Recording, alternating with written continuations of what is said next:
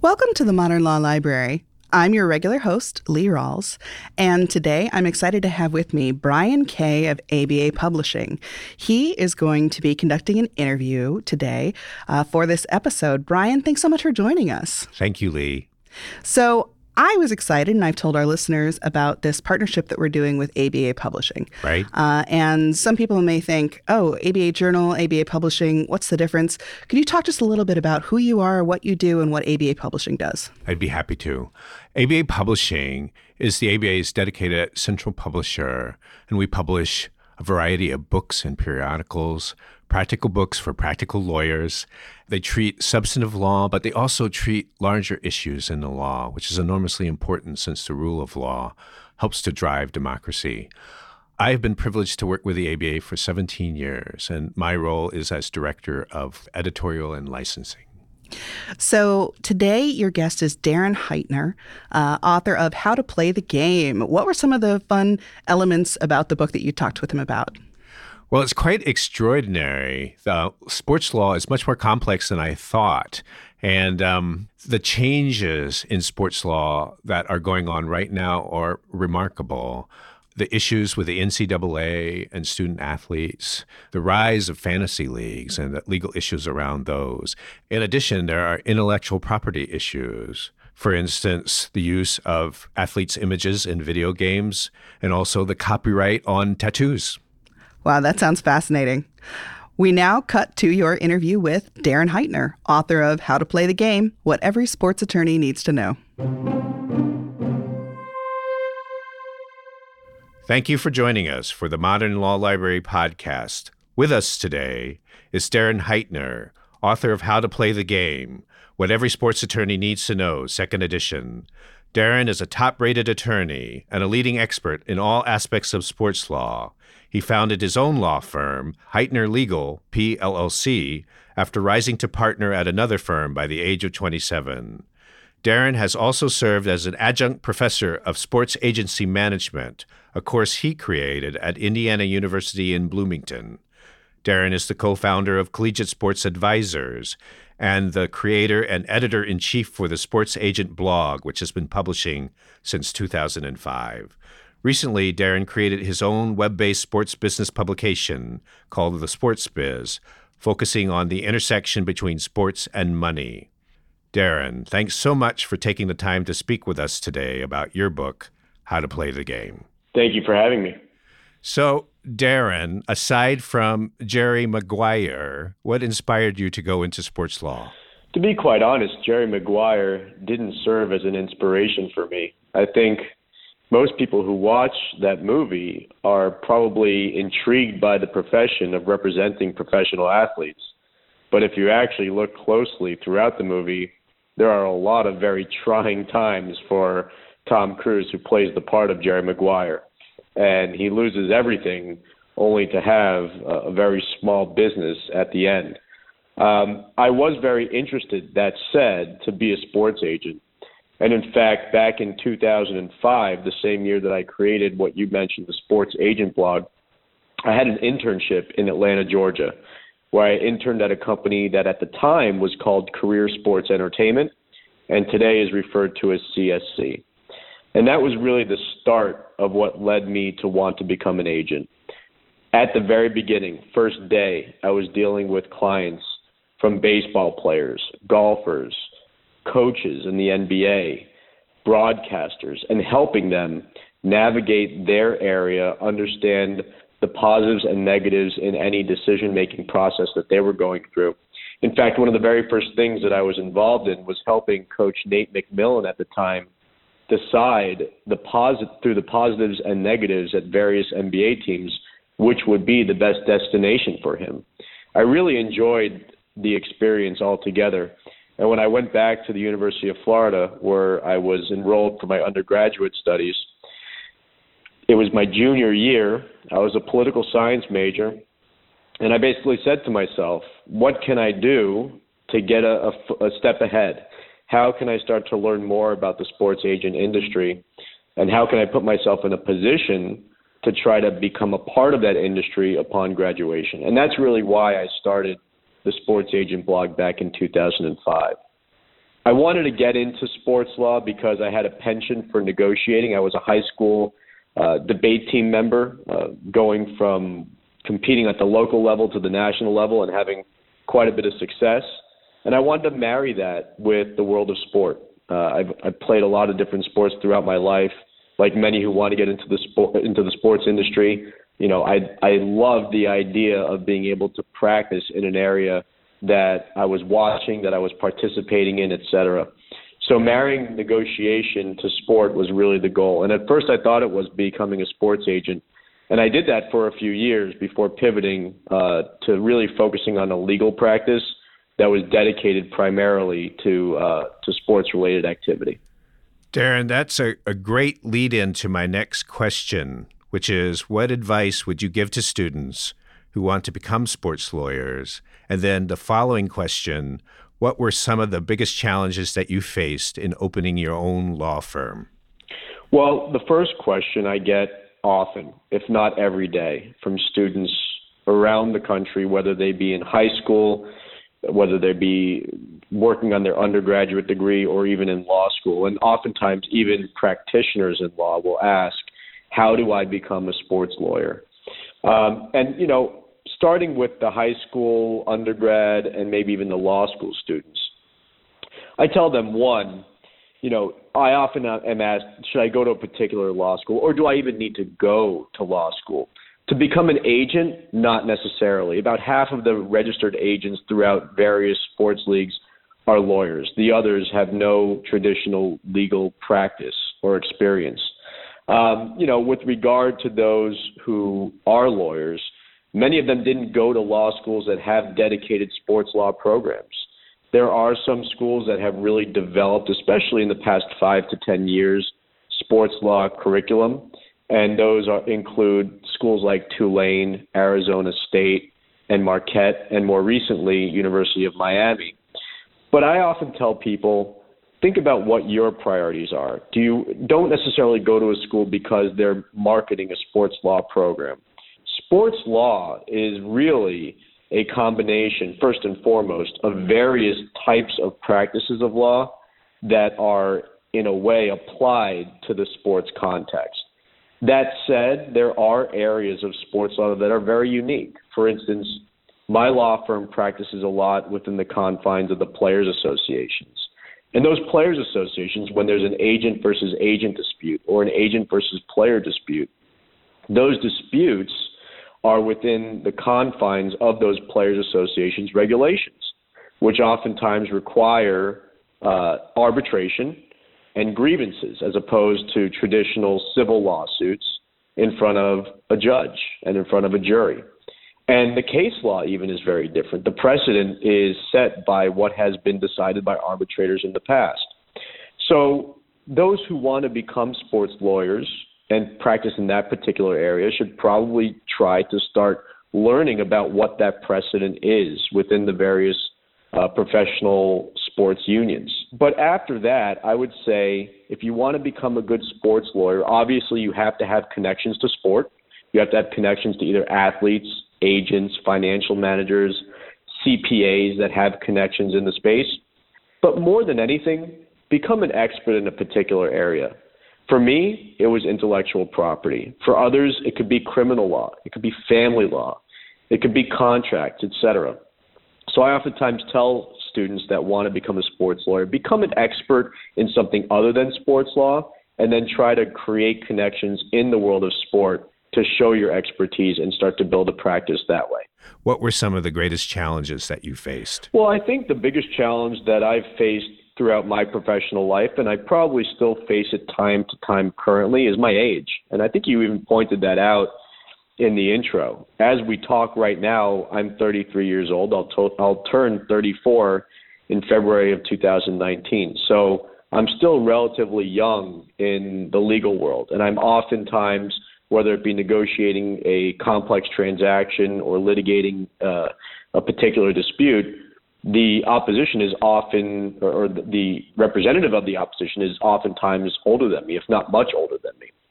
So I think uh, definitely opening up my own practice in June 2014 when I was 29 years old, it was a challenge to uh, convince, persuade people that they should put their trust in me, uh, despite the fact that I already had some very strong experience in the world of sport and entertainment.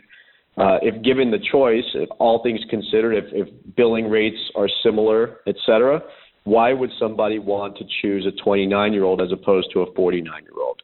And so that's absolutely been a challenge throughout. But fortunately, I, I don't know of a single instance where I've lost an opportunity because of my age.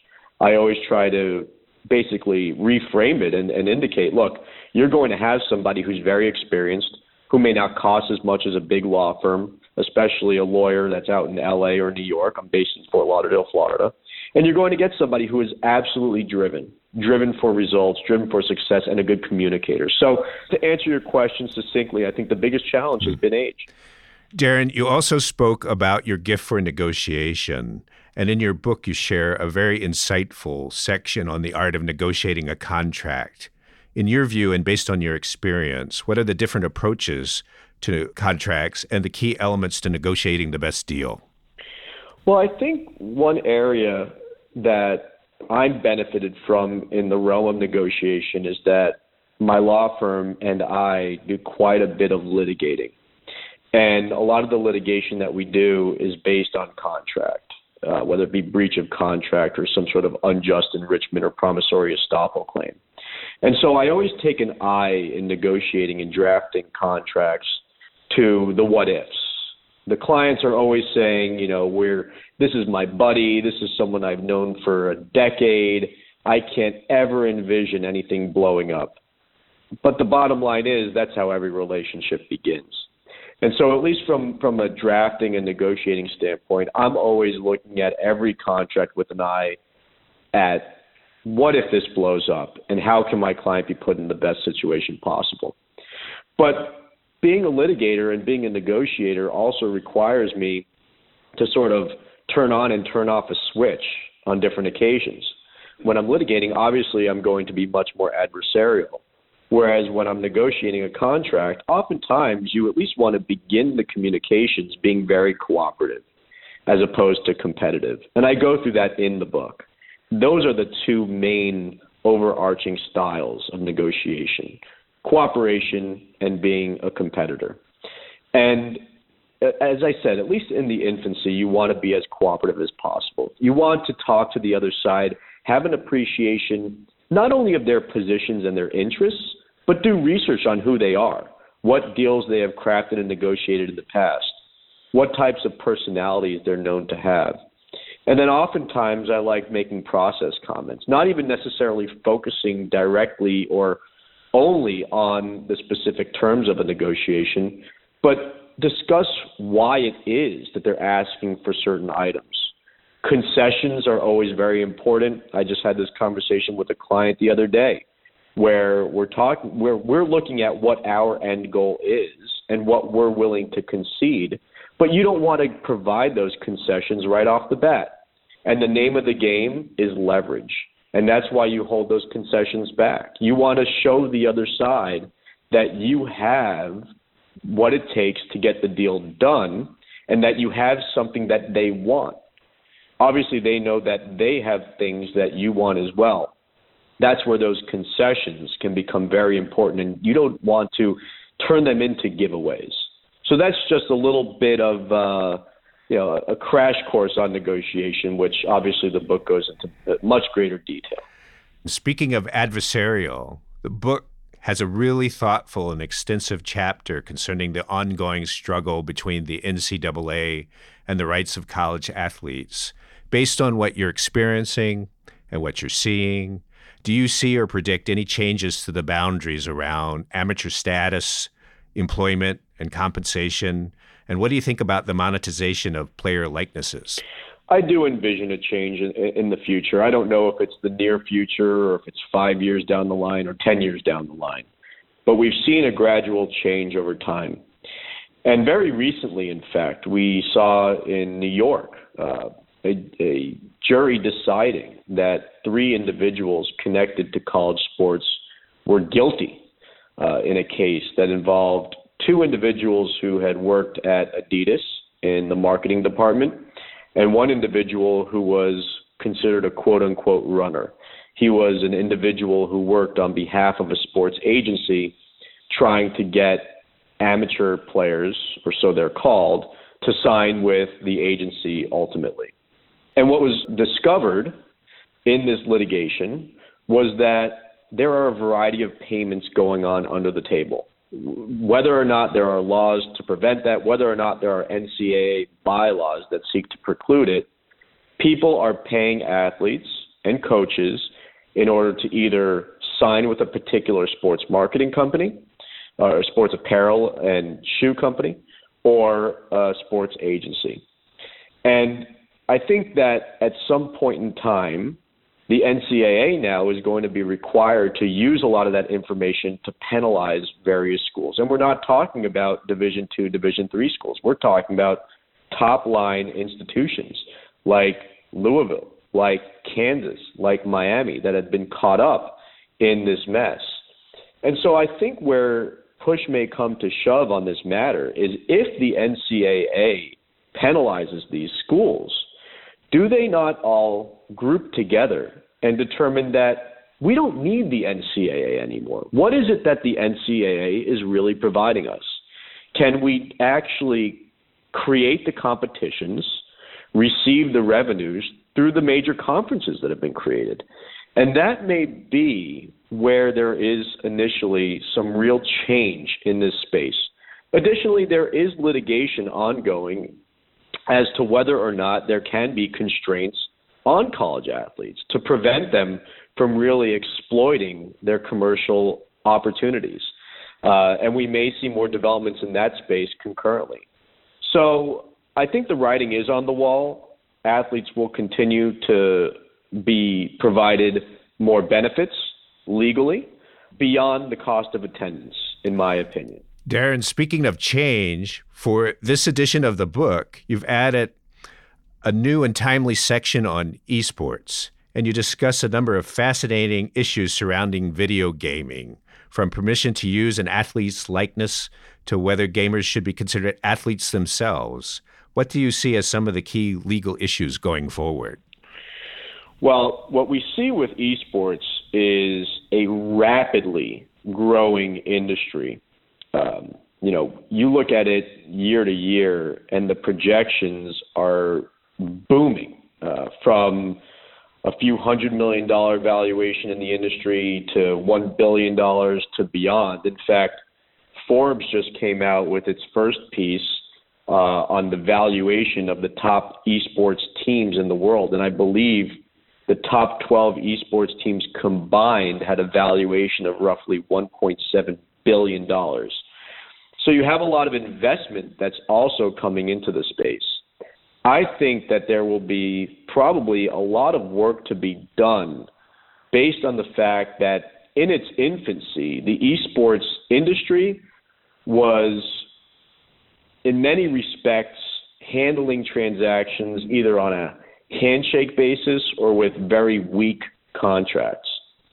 And as the individual players and the teams grow in prominence, I think there will probably be some contractual issues in the space leading to an opportunity for lawyers to be involved, especially ones that have an appreciation uh, for the nuances in professional video game operations. There's definitely opportunities for lawyers who are interested in, in being a part of the deal flow with a vast amount of resources being invested by venture capitalists and otherwise in various teams, and in crafting the various transactional related documents for sure. Uh, additionally, I think in intellectual property, I mean, who owns what, uh, and and what can be exploited for commercial gain. It's a really really interesting uh, area. I guess that's for all intents and purposes considered a sport, despite the fact that you know there's really no athleticism other than using your fingers on a joystick or on a controller. It is interesting. And speaking of who owns what, you have a really interesting and fun segment in this new edition where you mention Colin Kaepernick. And you don't mention him in reference to the lawsuit that he has against the NFL, but in reference to his tattoos. And you raise the really good issue and question of who owns those tattoos. Is it the recipient? Is it the tattoo artist? And you yourself have been involved in a case and litigation surrounding this. Can you uh, provide some more comments? That's correct. And with regard to Colin Kaepernick and his collusion lawsuit against the NFL, perhaps that's something that we touch upon in a future third edition of the book. I, did recently write an article that was published uh, in Harvard Law's Journal for Sports that touches on that specific topic.